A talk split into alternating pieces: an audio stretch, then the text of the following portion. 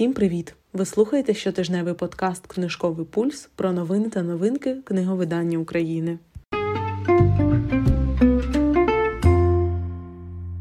Ще раз усіх вітаю, як зазвичай починаємо з акцій. По 21 травня видавництво Старого Лева безкоштовно доставлятиме замовлення на будь-яку суму до відділень нової пошти. Також 21 травня у КСД знижка мінус 20% на вибраний асортимент українських авторів. Там є і Павлюк, і Колонія Кідрука, і Плохій, і Жадан, Кузніцова, В'ятрович і так далі. Загалом, фактично, все з українських авторів, що представляє КСД та інші видавництва на їхньому сайті. А тепер перейдемо до новин видавництв.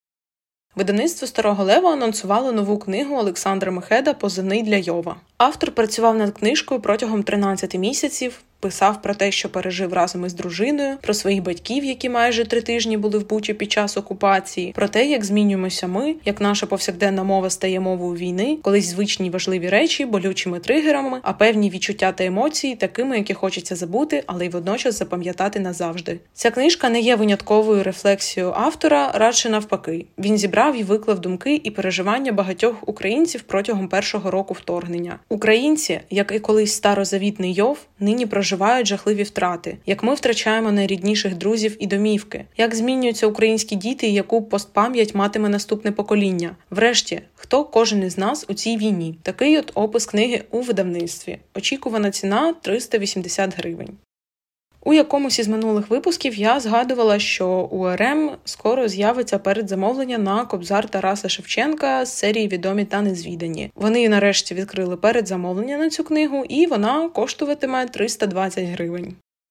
Книголав анонсували нескорені Велика книга сміливості. У ній ви знайдете 550 фактів про перебіг і наслідки року найкривавішої війни з часів Другої світової. Коротка і проста форма викладення, динамічні ілюстрації, тонкий гумор. Формат розрахований на широку аудиторію читачів, які хочуть зрозуміти, що ж насправді відбувається в Україні, чому на карту поставлено не лише долю держави на східному кордоні Європейського союзу, але й майбутнє світового ладу. Історія сміливості, яка розповідається в цій книжці, ще не завершена. Вона пишеться щодня кров'ю і потом на полях війни. Такий от опис книги. Книга доступна для передзамовлення за ціною 630 гривень. Хто знає, у книголава є подібна книга, книга Мандрівка Незалежні. Це від тих самих авторів, і я вирішила згадати про цю другу книгу, тому що мені дуже подобається оформлення, що першої, що другої. Тому, можливо, комусь буде цікаво, що виходить така от новинка. Тепер загалом трохи про книговидавництво. Видавці просять підписати петицію до президента України. У цій петиції просять Зеленського підписати закон, прийнятий Верховною Радою ще 19 червня 2022 року. 19 червня 2022 року Верховна Рада ухвалила закон про внесення змін до деяких законів України щодо встановлення обмежень на ввезення та розповсюдження видавничої продукції, що стосується держави-агресора Республіки Білорусь, тимчасово окупованої території України. За 306 голосів проти 0 отримались 0. Закон розроблений спільно з представниками громадянського суспільства, видавничої спільноти та влади, забороняє імпорт і розповсюдження видавничої продукції з Росії та Білорусі, передбачає видання книг в Україні мовою оригіналу або в перекладі на українську мову, мову ЄС чи корінних народів України, перекриває можливості ввезення видань антиукраїнського змісту. Закон не потребує ні копійки бюджетних витрат і має визначальне значення для майбутнього всієї книжкової галузі. 20 червня 2022 року він переданий вам на підпис. Однак, попри одностайне рішення парламенту, рекомендацію Кабміну і вимоги Конституції досі не підписаний. Йдеться у тексті петиції. Сервіс Мегого опублікував статистику книг, які у них слухали найбільше в першому кварталі 2023 року. Перше місце займає Ярослав Грицак Подолати минуле глобальна історія України, друге Джордж Орвел 1984, третє Джеймс Комі Вища вірність, четверта Артам Чех Район Д. Також п'яте місце зайняв Кобзар Шевченка. Ось так от виявляється. Люди слухають таке і в аудіоформаті. Хтось, можливо, не читав або хтось вирішив е, переслухати. Але ця книга є в рейтингу в десятці книг, які зараз найпопулярніші.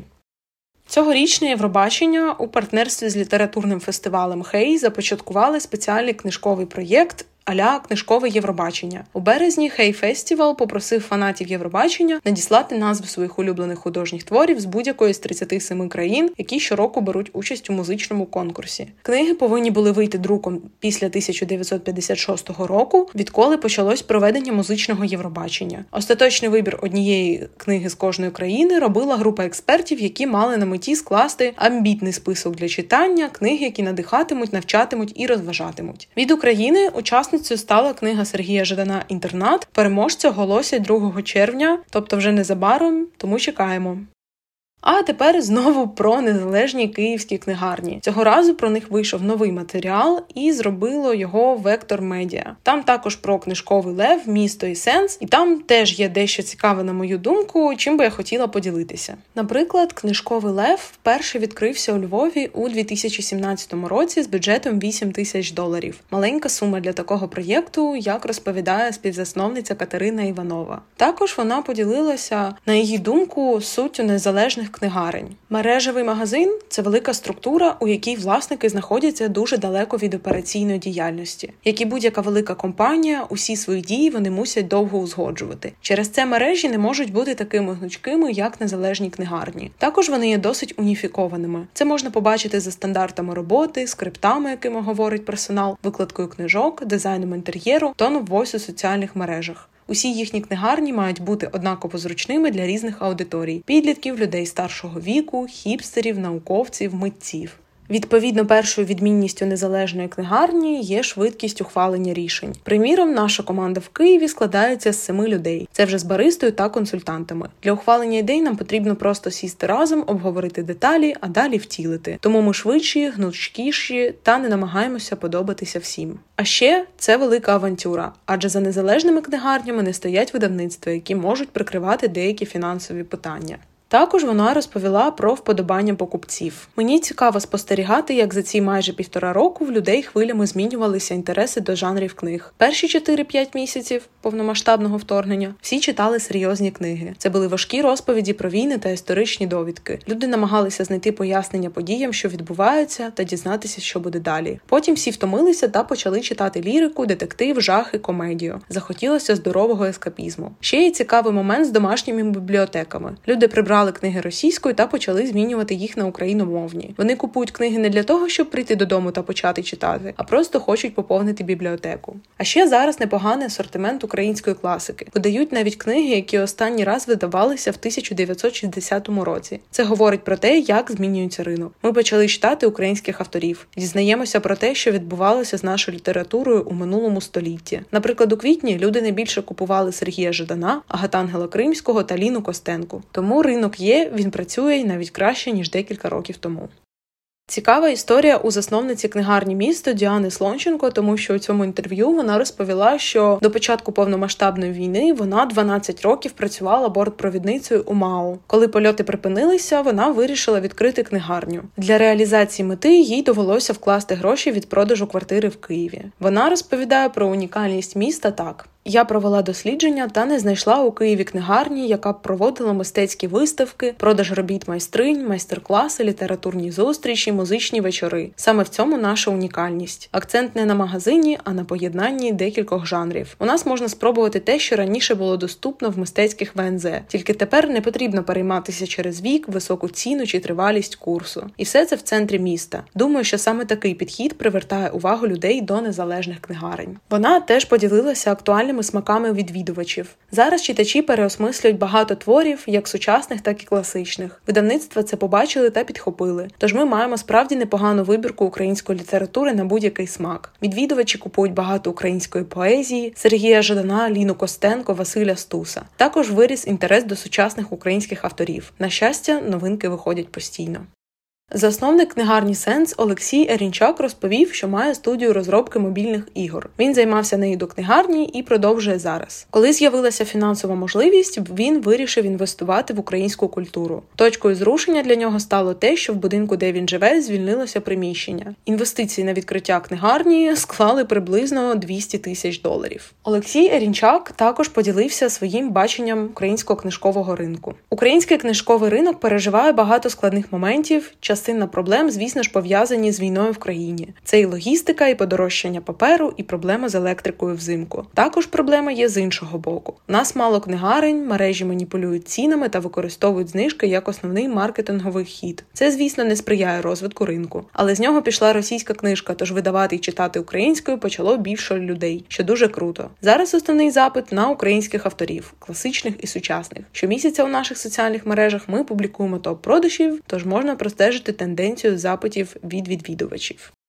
З одного боку, Знову матеріал про київські незалежні книгарні, і книгарні ті самі, просто інше медіа. Але це мені теж видалося дуже цікавим, особливо історії від засновників. Наприклад, е, бортпровідниця відкрила книгарню, хтось вклав у книгарню 200 тисяч доларів, а хтось 8 тисяч. Тобто такі цікаві факти. І цей матеріал насправді ну відрізняється від Гардіана. В Гардіана мені здалося він такий більш художній. А Вектор, так як це медіа націлене на економіку більше, то тут такі е, штуки про бізнес, але не менш цікаві. Я хочу знову наголосити, що було б цікаво побачити матеріали про незалежні книгарні не тільки в Києві, а й в інших українських містах, тому що мені вони дуже цікаві. Мені дуже цікаво це читати. Там звучали цікаві тези про мережеві книгарні, які так заради цифр працюють для всіх і заманюють знижками. А от саме такі лампові, можна сказати, штуки власники таких от е,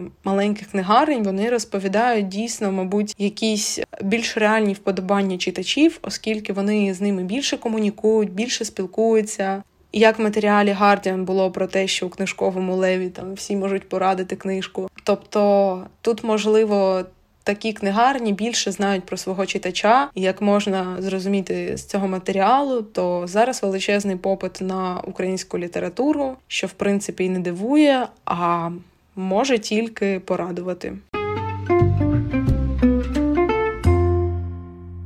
А на цьому тижні з новинами все. Сподіваюся, що вам було цікаво та корисно слухати цей випуск. В описі ви знайдете посилання на інші платформи та телеграм-канал, де можете залишати свої коментарі та побажання. А ми з вами прощаємося до наступного тижня.